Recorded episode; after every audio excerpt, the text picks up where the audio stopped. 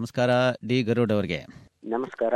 ವಾರದಿಂದ ವಾರಕ್ಕೆ ಕೊನೆಗೂ ನಮ್ಮ ಪ್ರಧಾನಮಂತ್ರಿ ನರೇಂದ್ರ ಮೋದಿಯವರು ಜನರ ಕೇಳಿಕೆಗಳಿಗೆ ಉತ್ತರಿಸ್ತಾ ಇದ್ದಾರೆ. ಅಂದ್ರೆ ಒಂದು ಯಾವುದೋ ಒಂದು ಸಮಸ್ಯೆ ಬಗ್ಗೆ ಏನಾದರೆ ಗೋರಕ್ಷಕರ ಬಗ್ಗೆ. ಅದರಲ್ಲೂ ನಕಲಿ ಗೋರಕ್ಷಕರ ಬಗ್ಗೆ ಎಚ್ಚರಿಕೆಯಿಂದ ಇರಬೇಕು ನೀವು ಅಂತ ಎಲ್ಲ ರಾಜ್ಯಗಳಿಗೂ ಕೂಡ ಒಂದು ಎಚ್ಚರಿಕೆ ಕೊಟ್ಟಿದ್ದಾರೆ. ಅಂದ್ರೆ ಇದೇ ಮೊದಲನೇ ಸಾರಿ ಅಂತ ಕಾಣುತ್ತಲ್ವಾ? ಪ್ರಧಾನಮಂತ್ರಿಯವರು ಈ ತರಹದ ಒಂದು ವಿಷಯದ ಬಗ್ಗೆ ಪ್ರತಿಕ್ರಿಯೆ ಮಾಡಿ ಈ ತರ ಹೇಳಿಕೆ ಕೊಡ್ತಾ ಇರೋದು. ಪ್ರಧಾನಿಯವರು ಪ್ರತಿಕ್ರಿಯೆ ಮಾಡಬೇಕು ಪ್ರತಿಕ್ರಿಯೆ ಕೊಡಬೇಕು. ಈ ಬಗ್ಗೆ ಅವರದ್ದು ಒಂದು ಹೇಳಿಕೆಯನ್ನ ನಾವು ನಿರೀಕ್ಷೆ ಮಾಡ್ತಾ ಇದ್ದೀವಿ.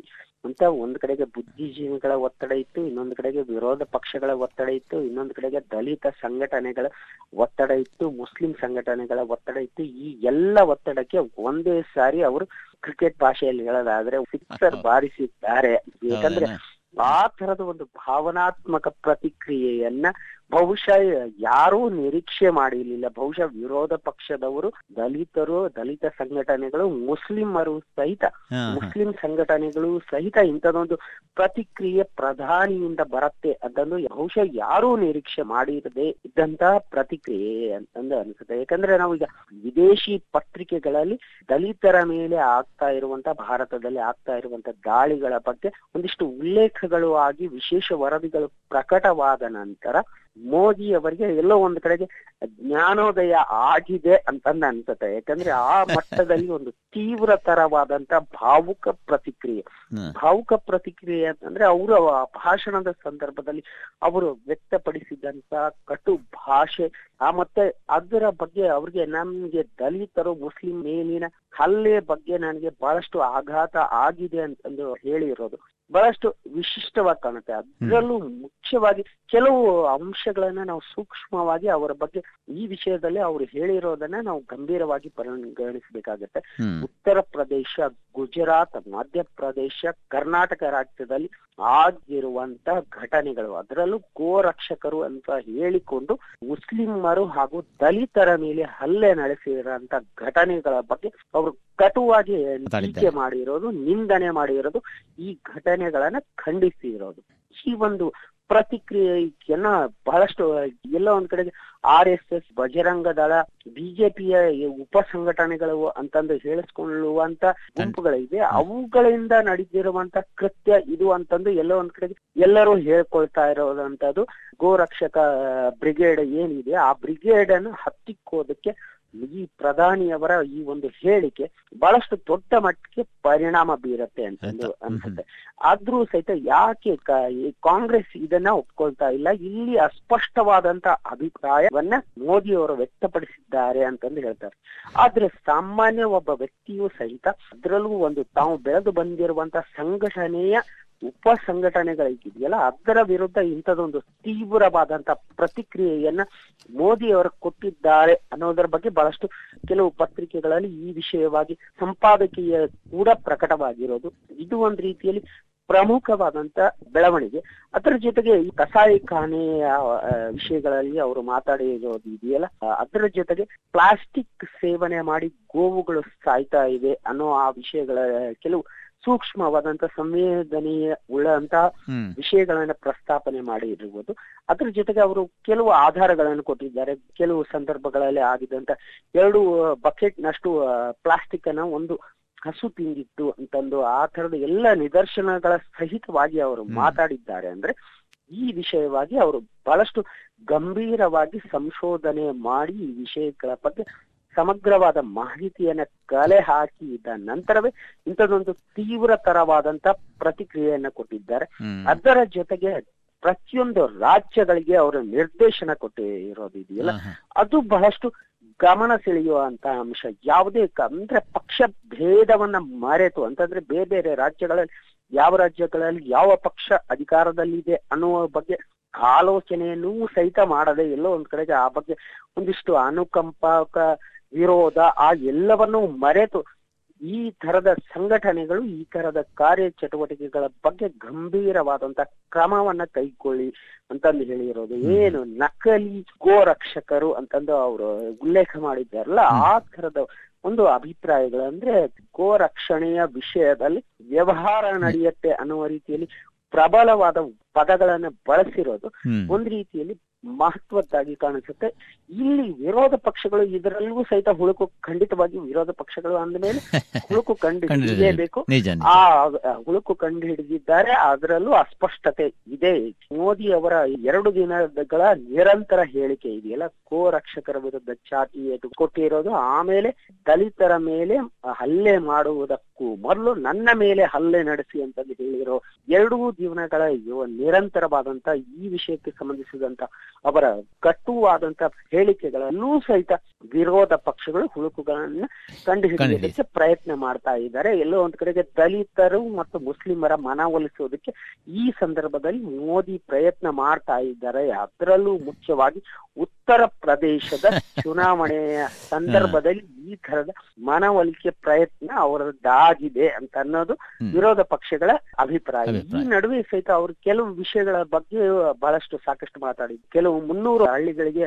ಮಹತ್ವದ ಸೌಲಭ್ಯಗಳನ್ನ ಸಂಪರ್ಕ ಸೌಲಭ್ಯ ಡಿಜಿಟಲ್ ಸಂಪರ್ಕ ಮತ್ತು ಆರೋಗ್ಯ ರಕ್ಷಣೆ ಮತ್ತೆ ಶಿಕ್ಷಣ ಈ ಎಲ್ಲ ವಿಷಯಗಳಲ್ಲಿ ಬಹಳಷ್ಟು ಮುನ್ನೂರು ಹಳ್ಳಿಗಳನ್ನ ಟಾಪ್ ಮೋಸ್ಟ್ ಹಳ್ಳಿಗಳಾಗಿ ಪರಿವರ್ತನೆ ಮಾಡುವ ಒಂದು ಗುರಿ, ಉದ್ದೇಶ ಆ ವಿಷಯದ ಬಗ್ಗೆಯೂ ಮಾತನಾಡಿದ್ದಾರೆ. ಅಲ್ಲೂ ಸಹಿತ ಆ ಮುನ್ನೂರು ಹಳ್ಳಿಗಳಲ್ಲಿ ದಲಿತರು, ಹಿಂದುಳಿದ ಮುಸ್ಲಿಂ ಅಂದ್ರೆ ಆರ್ಥಿಕವಾಗಿ ಹಿಂದುಳಿದ ಮುಸ್ಲಿಂ ವರ್ಗದವರು ಇರುವಂತ ಹಳ್ಳಿಗಳ ಬಗ್ಗೆ ಅವರು ಟಾರ್ಗೆಟ್ ಮಾಡಿಕೊಂಡು ಈ ಅಭಿವೃದ್ಧಿ ಉದ್ದೇಶವನ್ನ ಪ್ರಕಟಿಸಿರೋದು ಎಲ್ಲ ಸಾಕಷ್ಟು ಅನುಕೂಲಕರವಾಗಿ ಕಾಣಿಸ್ತಾ ಇದೆ. ಮೋದಿ ಅವರು ಏನು ಪರಿವರ್ತನೆ ಅಂತಂದು ಹೇಳ್ತಾ ಇದೀವಲ್ಲ, ಮೋದಿ ಅವರ ಆರ್ ಎಸ್ ಎಸ್ ಹಿನ್ನೆಲೆ ಅದರ ನಂತರದ ಈಗಿನ ಪರಿವರ್ತನೆಯ ಕಾಲ ಇದು ಅಂತಂದು ಹೇಳೋದಕ್ಕೆ ಸಾಧ್ಯ ಆಗುತ್ತೆ. ಪ್ರಮುಖವಾದ ಇನ್ನೊಂದು ವಿಷಯವನ್ನು ಪ್ರಸ್ತಾವನೆ ಮಾಡಿದ್ದಾರೆ, ಖಾದಿ ಬಗ್ಗೆ. ಖಾದಿ ದೇಶದಲ್ಲಿ ಶೇಕಡ ಐದರಷ್ಟು ಪ್ರಮಾಣದಲ್ಲಿ ಖಾದಿ ಮತ್ತು ಕೈಮಗ್ಗ ಉದ್ಯಮ ಇದೆಯಲ್ಲ, ಅದರಿಂದ ಪ್ರಗತಿ ಸಾಧ್ಯ ಆಗ್ತಾ ಇದೆ. ಆ ತರ ಖಾದಿ ಬಳಕೆ ಮತ್ತು ಅದನ್ನು ಹೆಚ್ಚಿಗೆ ಉತ್ತೇಜನ ಕೊಡುವ ನಿಟ್ಟಿನಲ್ಲೂ ಅವರು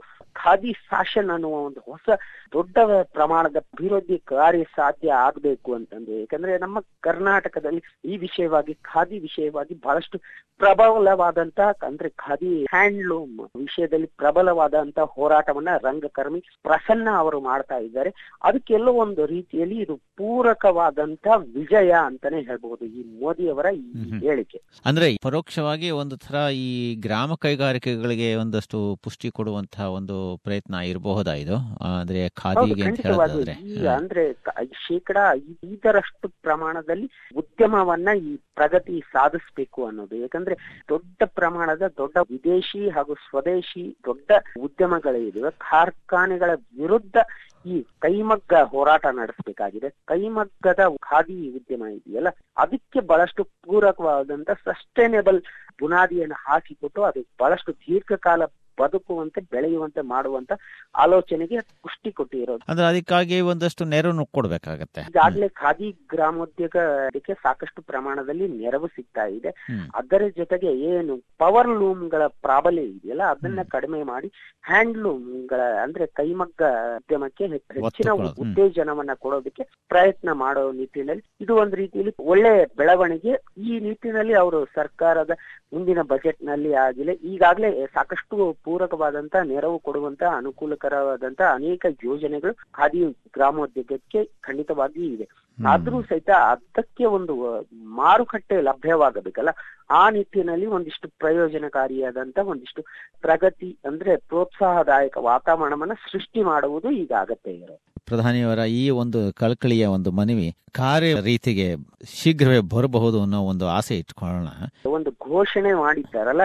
ಕಾರ್ಯರೂಪಕ್ಕೆ ಬರಬೇಕು ಏನು ದೇಶಕ್ಕಾಗಿ ಖಾದಿ ಫ್ಯಾಷನ್ಗಾಗಿ ಖಾದಿ ವಿಶ್ವವ್ಯಾಪಿ ಆಗಿ ಅನ್ನೋದು ಎಲ್ಲರ ಆಶಯ ಯಾಕಂದ್ರೆ ಭಾರತದ ಖಾದಿ ಏನಿದೆಯಲ್ಲ ಮೂಲ ಖಾದಿ ಅಂದ್ರೆ ಕೈಮಗ್ಗ ಖಾದಿ ಅದಕ್ಕೆ ಸಾಕಷ್ಟು ಪ್ರೋತ್ಸಾಹ ಸಿಗ್ಬೇಕು ಅನ್ನೋದು. ಯಾಕಂದ್ರೆ ನಾವು ಬಹಳಷ್ಟು ಇತಿಹಾಸದ ಬಹಳಷ್ಟು ಹಿಂದಿನ ಪುಟಗಳಿಗೆ ಹೋದ್ರೆ ನಮ್ಮ ಭಾರತದ ಈ ಕೈಮಗ್ಗದ ಬಟ್ಟೆಗಳಿಗೆ ಎಷ್ಟೊಂದು ಬೇಡಿಕೆ ಇತ್ತು.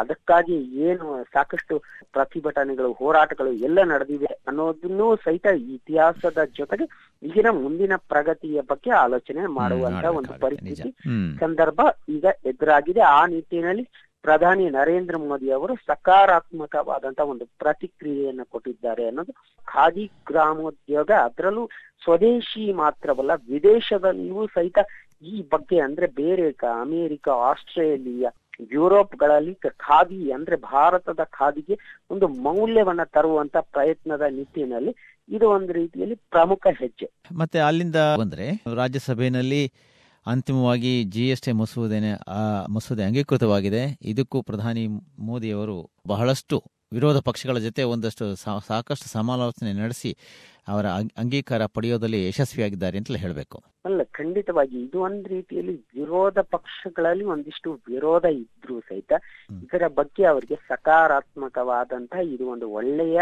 ಮಸೂದೆ ಅನ್ನುವುದು ಸಹಿತ ಅವರಿಗೆ ಸ್ಪಷ್ಟವಾಗಿ ಅರಿವಿತ್ತು. ಯಾಕಂದ್ರೆ ಮನಮೋಹನ್ ಸಿಂಗ್ ಅವರ ಯುದ್ಧ ಕಾಲದಿಂದಲೂ ಈ ಒಂದು ಸ್ವರೂಪದ ಮಸೂದೆಯ ಅಗತ್ಯದ ಬಗ್ಗೆ ಚರ್ಚೆಗಳು ನಿರಂತರವಾಗಿ ನಡೆದಿದ್ದು, ಎಲ್ಲೋ ಒಂದ್ ಕಡೆ ಕಾಂಗ್ರೆಸ್ ಸಹಿತ ಇದು ಏನು ಮನಮೋಹನ್ ಸಿಂಗ್ ಅವರ ಆಲೋಚನೆಯ ಕೂಸು ಅನ್ನುವ ರೀತಿಯಲ್ಲಿ ಬಿಂಬಿಸ್ತಾ ಇರೋದು.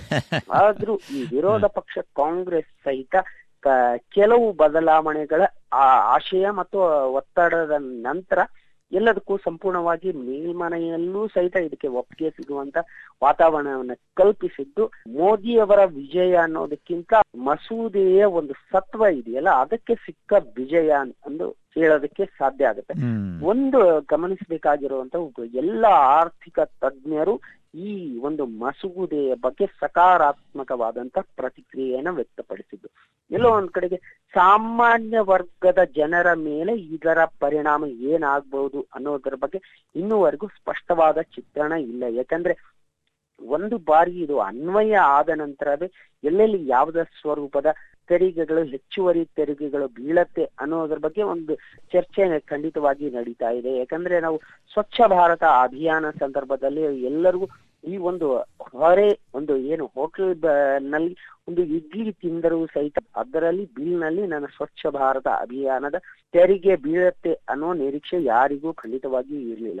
ಆದ್ರೆ ಈ ವಿಷಯದಲ್ಲೂ ಈಗ ಏನು ಸರಕು ಸಾಗಣೆ ಮತ್ತು ಏನು ಮಸೂದೆಗೆ ಸಂಬಂಧಿಸಿದಂಗೂ ಸಹಿತ ಇಂಥದೊಂದು ಅನುಮಾನ ಎಲ್ಲ ಸಾಮಾನ್ಯ ವರ್ಗದಲ್ಲಿ ಇದೆ. ಆದ್ರೆ ಎಲ್ಲೋ ಒಂದ್ ಕಡೆಗೆ ಏಕ ಸ್ವರೂಪದ ದೇಶಕ್ಕೆ ಅಗತ್ಯ ಇರುವಂತಹ ಪ್ರಗತಿಗೆ ಅಗತ್ಯ ಇರುವಂತಹ ಆರ್ಥಿಕ ಪ್ರಗತಿಗೆ ಅಗತ್ಯ ಇರುವಂತ ಒಂದು ಆಲೋಚನೆ ಇದು ಮತ್ತು ಇದು ಕಾರ್ಯರೂಪಕ್ಕೆ ಬಂದಿದೆ ಅನ್ನೋದು ಆರ್ಥಿಕ ವಲಯದಲ್ಲಿ ಬಹಳಷ್ಟು ಸ್ವಾಗತಾರ್ಹವಾದಂತಹ ಪ್ರತಿಕ್ರಿಯೆಗಳು ಇಲ್ಲಿ ಬಂದಿದೆ. ಅಲ್ವಾ? ನಿಜ. ಇವಾಗ ಎಷ್ಟು ಶೇಕಡ ಹದಿನೆಂಟರಷ್ಟು ಅಂತ ಅಲ್ವೇ ಹೇಳ್ತಾ ಇರೋದು ಜಿ ಎಸ್ ಟಿ ಹೌದೌದು ಖಂಡಿತವಾಗಿಯೂ. ಇದರಿಂದ ದೇಶದಲ್ಲಿ ಒಂದು ಅಂದ್ರೆ ಜಿ ಎಸ್ ಟಿ ಅಂಗೀಕಾರವಾಗಿ ಕಾರ್ಯರೂಪಕ್ಕೆ ಬಂದಾದ್ಮೇಲೆ ಏಕರೂಪವಾಗಿ ತೆರಿಗೆ ಸಂಗ್ರಹಿಸೋದು ಒಂದೇ ಅಲ್ಲ ಬಾಕಿ ಇರುವಂತಹ ಚೋಟಾ ಮೋಟ ತೆರಿಗೆಗಳೆಲ್ಲ ನಮಗೆ ಹೋಗುತ್ತಲ್ವೇ? ರಾಜ್ಯ ಪ್ರತಿಯೊಂದು ರಾಜ್ಯದಲ್ಲೂ ಬೇರೆ ಬೇರೆ ತರದಲ್ಲಿ ರೂಪದಲ್ಲಿ ಇರುವಂತಹ ಅದು ಏನು ಒಂದು ಪರ್ಸೆಂಟ್ ತೆರಿಗೆ ಆ ಎಲ್ಲ ಸಮಸ್ಯೆಗಳು ಒಂದ್ ರೀತಿಯಲ್ಲಿ ವಹಿವಾಟು ಏನು ಇದೆಯಲ್ಲ ಆ ವಿಭಾಗಕ್ಕೆ ಸಂಬಂಧಿಸಿದಂಗೆ ಒಂದು ವಸ್ತುನಿಷ್ಠವಾಗಿ ಆಲೋಚನೆ ಮಾಡಿದಾಗ ಬಹಳಷ್ಟು ಪ್ರಯೋಜನಕಾರಿಯಾದಂತ ಮಸೂದೆ ಅಂತಂದು ಖಂಡಿತವಾಗಿಯೂ ಒಪ್ಪಿಕೊಳ್ಳಲೇಬೇಕಾಗತ್ತೆ. ಆಮೇಲೆ ಅದನ್ನು ಬಿಟ್ಟರೆ ಈ ಸರಿ ಒಲಿಂಪಿಕ್ಸ್ಗೆ ರಿಯೋನಲ್ಲಿ ನಡೀತಿರುವಂತಹ ಒಲಿಂಪಿಕ್ಸ್ ಆರಂಭವಾಗಿದೆ. ಇವಾಗ ಎರಡು ದಿವಸ ಆಯಿತು. ಭಾರತದಿಂದ ಇದುವರೆಗಿನ ಅತ್ಯಂತ ದೊಡ್ಡ ತಂಡ ತೆರಳಿದೆ. ಅಂದ್ರೆ ಎಷ್ಟು? ನೂರ ಹನ್ನೆರಡು ಜನ ನೂರ ಇಪ್ಪತ್ತು ಹತ್ತೊಂಬತ್ತು ಜನ ನೂರ ಹತ್ತೊಂಬತ್ತು ಜನ. ಕ್ರೀಡಾಪಟುಗಳು. ಭಾರತದಿಂದ ಪ್ರತಿನಿಧಿಸುವುದಕ್ಕೆ ಅರ್ಹತೆ ಪಡೆದಿರುವಂತ ನೂರ ಹತ್ತೊಂಬತ್ತು ಜನರ ತಂಡ ರಿಯೋಗೆ ಹೋಗಿದೆ. ಈಗಾಗಲೇ ಬಹಳಷ್ಟು ವಿಭಾಗಗಳಲ್ಲಿ ಸ್ಪರ್ಧೆಗಳು ಆರಂಭ ಆಗಿ ಹೋಗಿವೆ. ಕೆಲವು ಸ್ಪರ್ಧೆಗಳಲ್ಲಿ ಬಹಳಷ್ಟು ನಿರಾಸೆ ಆಗಿದೆ. ಆದ್ರೆ ಟೆನ್ನಿಸ್ನಿಂದ ಆರಂಭ ಮಾಡೋದಾದ್ರೆ ಸಾನಿಯಾ ಮತ್ತು ಪ್ರಾರ್ಥನಾ ಮೊದಲ ಸುತ್ತಿನಲ್ಲೇ ನಿರ್ಗಮಿಸಿದ್ದಾರೆ. ಅದು ಒಂದು ರೀತಿಯಲ್ಲಿ ಆಘಾತಕಾರಿ. ಅಂದ್ರೆ ಮಹಿಳೆಯರ ಡಬಲ್ಸ್ನಲ್ಲಿ ಇದ್ದಂತ ನಿರೀಕ್ಷೆ ಬಹಳಷ್ಟು ಹುಸಿ ಹುಸಿಯಾಗಿದೆ. ಅದರ ಜೊತೆಗೆ ಮಹೇಶ್ ಏನು ಲಿಯಾಂಡರ್ ಪೇಸ್ ಮತ್ತು ರೋಹನ್ ಬೋಪಣ್ಣ ಇವರ ನಡುವೆ ಸಹಿತ ಡಬಲ್ಸ್ನಲ್ಲಿ ಹೊಂದಾಣಿಕೆ ಸಾಧ್ಯ ಆಗ್ಲಿಲ್ಲ. ಆರಂಭದಲ್ಲಿಯೇ ನಿರಾಸೆ ಆಗಿದೆ. ಆದ್ರೆ ನಮ್ಗೆ ಈ ಬಾರಿ ಬಹಳಷ್ಟು ಒಂದ್ ರೀತಿಯಲ್ಲಿ ಉತ್ಸಾಹದಾಯಕ ಬಹಳಷ್ಟು ಜನರ ನಿರೀಕ್ಷೆ ಅಂತಂದ್ರೆ ಹೇಳ್ಬಹುದು ಯಾಕಂದ್ರೆ ಸ್ವತಃ ಸಚಿನ್ ತೆಂಡೂಲ್ಕರ್ ಅವರೇ ನಮ್ಮ ದೇಶದ ಬಹಳಷ್ಟು ಅದ್ಭುತ ಸಾಧನೆಯ ಸಾಧಕಿ ಅಂದು ಹೇಳಿಸಿಕೊಂಡಿರುವಂತ ಜಿಮ್ನಾಸ್ಟ್ ಸ್ಪರ್ಧಿ ದೀಪಾ ಕರ್ಮಾಕರ್. ಅವರು ಬಹಳಷ್ಟು ಉತ್ತಮ ಪ್ರ- ಪ್ರಗತಿಯನ್ನು ಸಾಧಿಸಿರೋದು. ಓವರ್ ಆಲ್ ವಿಭಾಗದಲ್ಲಿ ಅವರು ಫೈನಲ್ಗೆ ಅರ್ಹತೆ ಪಡೆದಿರೋದು. ಈ ವಿಷಯದಲ್ಲಿ ಒಂದ್ ರೀತಿಯಲ್ಲಿ ಬಹಳಷ್ಟು ಪ್ರಗತಿ ಸಾಧ್ಯ ಆಗಿದೆ. ಸಾಧನೆ ಅದು ನಿಜ. ಕ್ರಮೇಣ ಒಂದೊಂದಾಗಿ ಒಂದೊಂದಾಗಿ ನಮ್ದ್ರಲ್ಲಿ ಯಾವ ಯಾವ ತರ ಇದರಲ್ಲಿ ಇವಾಗ ಶೂಟಿಂಗ್ನಲ್ಲಿ ಅಲ್ವೇ ಶೂಟಿಂಗ್ನಲ್ಲಿ ಒಂದಷ್ಟು ಪದಕಗಳು ನಿರೀಕ್ಷೆ ಇರೋದು ಶೂಟಿಂಗ್ ವಿಭಾಗದಲ್ಲಿ. ಅದರ ಜೊತೆಗೆ ನಮಗೆ ಏನು ಬಾಕ್ಸಿಂಗ್ ಹಾಗೂ ಕುಸ್ತಿಯಲ್ಲೂ ಬಹಳಷ್ಟು ನಿರೀಕ್ಷೆಗಳಿದೆ. ಅಂದ್ರೆ ನಮಗೆ ಈಗ ಬಹಳಷ್ಟು ಹೆಮ್ಮೆಯ ಒಂದು ದೊಡ್ಡ ನಿರೀಕ್ಷೆ ಅಂತ ಅಂದ್ರೆ ಬಹಳಷ್ಟು ಭಾರತೀಯರು ಅಂತ ತಕ್ಷಣ ಬಹಳಷ್ಟು ದೀರ್ಘ ಕಾಲದಿಂದ ನಮಗೆ ಹಾಕಿಯಲ್ಲಿ ಪದಕ ಸಾಧ್ಯ ಸಿಗದೆ ಇರುವಂತ ಸ್ಥಿತಿ ಅದನ್ನ ನಿವಾರಿಸುವಂತ ಪ್ರಯತ್ನವನ್ನ ನಮ್ಮ ಈಗ ಮಹಿಳೆಯರು ಹಾಗೂ ಪುರುಷರ ತಂಡ ಮಾಡ್ತಾರೆ ಅಂತ ಒಂದು ವಿಶ್ವಾಸ ಖಂಡಿತವಾಗಿಯೂ ಇದೆ. ಯಾಕಂದ್ರೆ ಈಗ ಆರಂಭದಲ್ಲಿ ಮಹಿಳೆಯರ ವಿಭಾಗದಲ್ಲಿ ಜಪಾನ್ ವಿರುದ್ಧ ಭಾರತದ ಮಹಿಳೆಯರ ತಂಡ ಡ್ರಾ ಸಾಧಿಸೋದಕ್ಕೆ ಸಾಧ್ಯ ಸಾಧ್ಯ ಆಗಿದೆ. ಈ ಪಂದ್ಯದಲ್ಲಿ ರಾಣಿ ರಾಮ್ಪಾಲ್ ಮತ್ತು ಲಿಲಿಮಾ ಮಿನ್ಸ್ಕಿ ಅವರು ಬಹಳಷ್ಟು ಅದ್ಭುತವಾದಂತಹ ಪ್ರದರ್ಶನ ನೀಡಿ ಈ ಪಂದ್ಯ ಒಂದು ಡ್ರಾ ಆಗೋದಕ್ಕೆ ಪ್ರಯತ್ನ ಮಾಡಿದ್ದು. ಗುಂಪಿನಲ್ಲಿ ಇದು ಒಂದು ರೀತಿಯಲ್ಲಿ ಉತ್ಸಾಹದಾಯಕವಾದಂತ ಇನ್ನು ಪುರುಷರ ವಿಭಾಗದಲ್ಲಿ ನಾವು ಭಾರತ ತಂಡ ಬಹಳಷ್ಟು ವರ್ಷಗಳ ಬಳಿಕ ಮೊದಲ ಪಂದ್ಯದಲ್ಲಿ ಅಂದ್ರೆ ಒಲಿಂಪಿಕ್ಸ್ನ ಮೊದಲ ಪಂದ್ಯದಲ್ಲಿ ಗೆದ್ದಿರುವಂತ ಒಂದು ಐತಿಹಾಸಿಕ ಸಾಧನೆಯನ್ನ ಮಾಡಿದೆ. ಯಾಕಂದ್ರೆ. ಲೀಗ್ ಹಂತದಲ್ಲಿ ಐರ್ಲೆಂಡ್ ವಿರುದ್ಧ ಆಡುವ ಪಂದ್ಯದಲ್ಲಿ ಎರಡು ಸೊನ್ನೆ ಗೋಲ್ಗಳ ಅಂತರದಿಂದ ಭಾರತ ವಿಜಯ ಸಾಧಿಸಿದೆ. ಈ ಪಂದ್ಯದಲ್ಲಿ ನಮ್ಮ ರೂಪಿಂದರ್ ಅವರು ಅದ್ಭುತವಾದ ಆಟವನ್ನ ಮಾಡಿದ್ರು ಕರ್ನಾಟಕದ ರಘುನಾಥ್ ರಘುನಾಥ್ ಅವರಿಂದಲೂ ಸಹಿತ ಆಕರ್ಷಕವಾದಂತ ಪ್ರದರ್ಶನ ಈ ಪಂದ್ಯದಲ್ಲಿ ಸಾಧ್ಯ ಆಯಿತು ಅಂತ. ಹ್ಮ್. ಆದ್ರೆ ನಮಗೆ ಇಲ್ಲಿ ಆರ್ಚರಿ ವಿಭಾಗದಲ್ಲಿ ಬಹಳಷ್ಟು ನಿರಾಸೆ ಖಂಡಿತ ಆಗಿದೆ. ಯಾಕಂದ್ರೆ ತಂಡ ವಿಭಾಗದಲ್ಲಿ ನಾವು ನಿರೀಕ್ಷಿತ ಮಟ್ಟವನ್ನ ಮುಟ್ಟೋದಕ್ಕೆ ಸಾಧ್ಯ ಆಗ್ಲಿಲ್ಲ. ಆದ್ರೆ ಈಗಲೂ ಸಹಿತ ವೈಯಕ್ತಿಕ ವಿಭಾಗದಲ್ಲಿ ಎಲ್ಲೋ ದೀಪಿಕಾ ಕುಮಾರಿ ಅವರಿಂದ ಸಾಕಷ್ಟು ಪ್ರಗತಿದಾಯಕ ಒಂದು ಉತ್ಸಾಹದಾಯಕವಾದಂತ ಒಂದು ಪ್ರದರ್ಶನ ಕಂಡು ಬರುತ್ತೆ ಅನ್ನೋ ಆಶಯ ಖಂಡಿತವಾಗಿಯೂ ಇದೆ.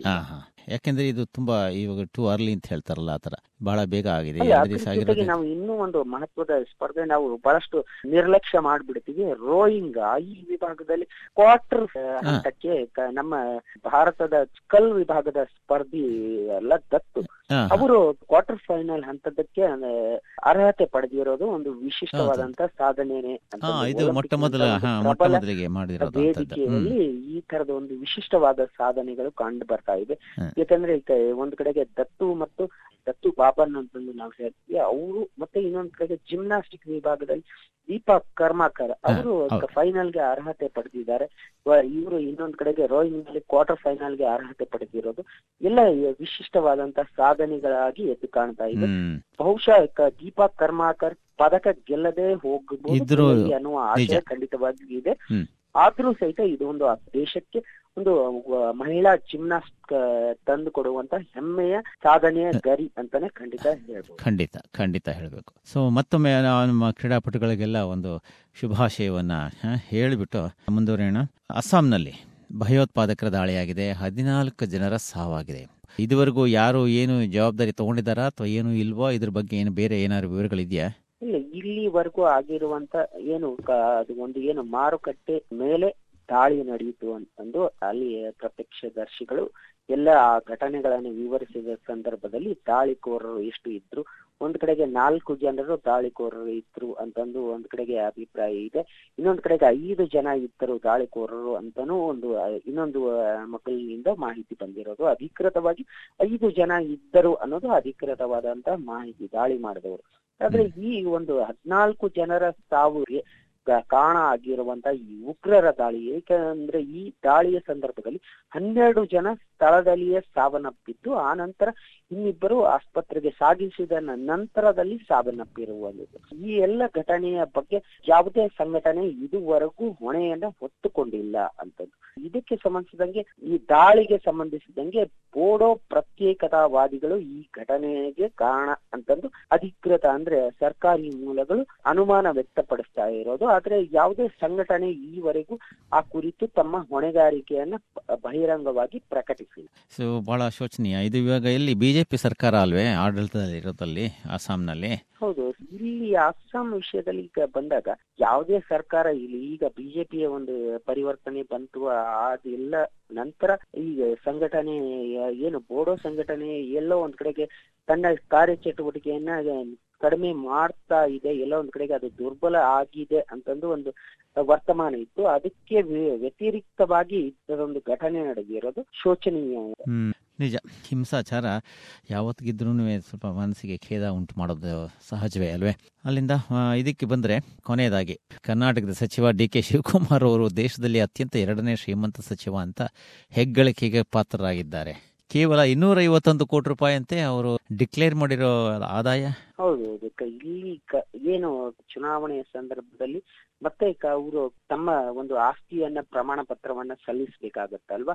ಆ ಸಂದರ್ಭದಲ್ಲಿ ಅವರು ಇನ್ನೂರ ಐವತ್ತೊಂದು ಕೋಟಿ ನನ್ನ ಅಧಿಕೃತವಾದಂತ ಘೋಷಿತ ಆಸ್ತಿ ಅಂತಂದು ಅವರು ಪ್ರಕಟಿಸಿದ್ದಾರೆ. ಆದ್ರೆ ಡಿ ಕೆ ಶಿವಕುಮಾರ್ ಅವರನ್ನ ಮೀರಿ ಏನು ಅತಿ ಶ್ರೀಮಂತಗಳಲ್ಲಿ ಟಿ ಪೊಂಗುರು ಪಿ ಪೊಂಗೂರು ನಾರಾಯಣ ಅಂತಂದು ಅವರ ಆಸ್ತಿ ನಾಲ್ಕ್ ನೂರ ಅರವತ್ತೊಂಬತ್ತು ಕೋಟಿ. ಅಧಿಕೃತ ಪ್ರಕಟಿತ. ಅಧಿಕೃತವಾಗಿ. ನಾವು ಯಾವಾಗ್ಲೂ ಇಲ್ಲಿ ನಾವು ಅಧಿಕೃತ ವಿಷಯದ ಬಗ್ಗೆ ಮಾತನಾಡ್ತಾ ಇರೋದ್ರಿಂದ ಇಲ್ಲಿ ಬಹಳಷ್ಟು ನಮ್ಮ ದೇಶದಲ್ಲಿ ಕೋಟ್ಯಾಧಿಪತಿ ಮಂತ್ರಿಗಳು ಸಾಕಷ್ಟು ಜನ ಇದ್ದಾರೆ ಅಂತಂದ್ರೆ ನಾಲ್ಕುನೂರ ಅರವತ್ತೆರಡು ಜನ ಕೋಟ್ಯಾಧಿಪತಿಗಳಿದ್ದಾರೆ ಇದರಲ್ಲಿ ನಮ್ಮ ಭಾ ಕರ್ನಾಟಕದಲ್ಲಿ ಶೇಕಡ ತೊಂಬತ್ತೇಳರಷ್ಟು ಪ್ರಮಾಣದಲ್ಲಿ ಕೋಟ್ಯಾಧೀಶ. ಸಚಿವರಿದ್ದಾರೆ ಅಂತ. ಏನು ರಾಜಸ್ಥಾನ ಗೋವಾ ಮೇಘಾಲಯ ಛತ್ತೀಸ್ಗಢ ರಾಜ್ಯದಲ್ಲೂ ಸಹಿತ ಏನು ಅತಿ ಗರಿಷ್ಠ ಅಂತ- ಅಂದ್ರೆ ಹೇಳ್ತೀವಿ ತೊಂಬತ್ತೆರಡರಷ್ಟು ಪ್ರಮಾಣದಲ್ಲಿ ಕೋಟ್ಯಾಧೀಶರು ಇದ್ದಾರೆ ಅಲ್ಲಿ ಅಂತದ್ದು ಎಲ್ಲ ಒಂದು ರೀತಿಯಲ್ಲಿ ಬಹಳಷ್ಟು ವಿಶೇಷವಾಗಿ ಪ್ರಕಟವಾಗಿರುವಂತ ಈ ತರದ ಆಸ್ತಿ ಘೋಷಣೆಯ ಅಧಿಕೃತ ವರದಿ ಇದು. ಏನು ಎಡಿಆರ್ ಈ ಇದನ್ನ ಪರಿಶೀಲನೆ ನಡೆಸಿ ಈ ಒಂದು ಪಟ್ಟಿಯನ್ನ ಪ್ರಕಟ ಮಾಡಿದೆ. ಅದರ ಮೂಲಕ ಹೊರಗೆ ಬಂದಿರುವಂತ ಒಂದಿಷ್ಟು ಆಸಕ್ತಿಕರ ಸಂಗತಿಗಳು. ಆದ್ರೆ ಎಲ್ಲೋ ಸಚಿವರು ಶಾಸಕರು ಇವರ ಅಧಿಕೃತ ಆಸ್ತಿ ಒಂದು ಕಡೆಗೆ ಕಾಗದದ ಮೇಲೆ ಈ ಮಟ್ಟದಲ್ಲಿ ಇದ್ದರೂ ಅದರ ಕಾಗದದ ಹೊರಗೆ ಎಷ್ಟಿದೆ ಅನ್ನೋದು ಜನರ ಕುತೂಹಲ ಖಂಡಿತವಾಗಿ ಖಂಡಿತವಾಗೂ ಇದ್ದೇ ಇದು ಅಧಿಕೃತವಾದಂತ ಆಸ್ತಿ ಅಲ್ಲ ಅನ್ನುವ ಒಂದು ವ್ಯಂಗ್ಯದ ಮಾತುಗಳು ಜನರ ನಡುವೆ ಮತ್ತು ಸಾಮಾಜಿಕ ಜಾಲತಾಣಗಳಲ್ಲಿ ಈ ಬಗ್ಗೆ ಖಂಡಿತವಾಗಿ ನಿರಂತರವಾಗಿ ಚರ್ಚೆ ನಡೀತಾನೆ ಇರತ್ತೆ. ಹ್ಮ್ ಅದು ನಿಜ. ಬಂದೇ ಬರುತ್ತೆ. ಇದೆಂತ ವಿಪರ್ಯಾಸ ನೋಡಿ ಹಾ? ಭಾರತದಂತ ಬಡ ದೇಶದಲ್ಲಿ ಸಚಿವರೆಲ್ಲರೂ ಕೋಟ್ಯಾಧಿಪತಿಗಳೇ ಸರ್ಕಾರ ನಡೆಸ್ತಾ ಇರೋದು. ಸರಿ ಯೋಗೇಶ್ ಈ ವಿಷಯ ತಿಳಿಸಿದಕ್ಕೆ ಧನ್ಯವಾದಗಳು. ನಮಸ್ಕಾರ. ನಮಸ್ಕಾರ.